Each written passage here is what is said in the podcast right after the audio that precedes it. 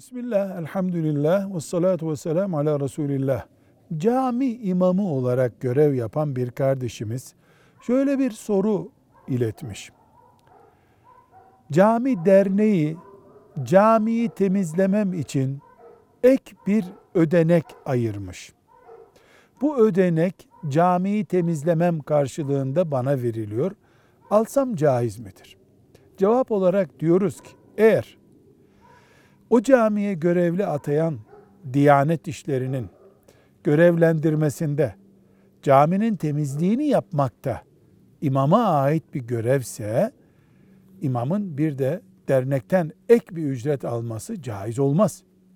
Ücretlerden biri fazla olmuş olur.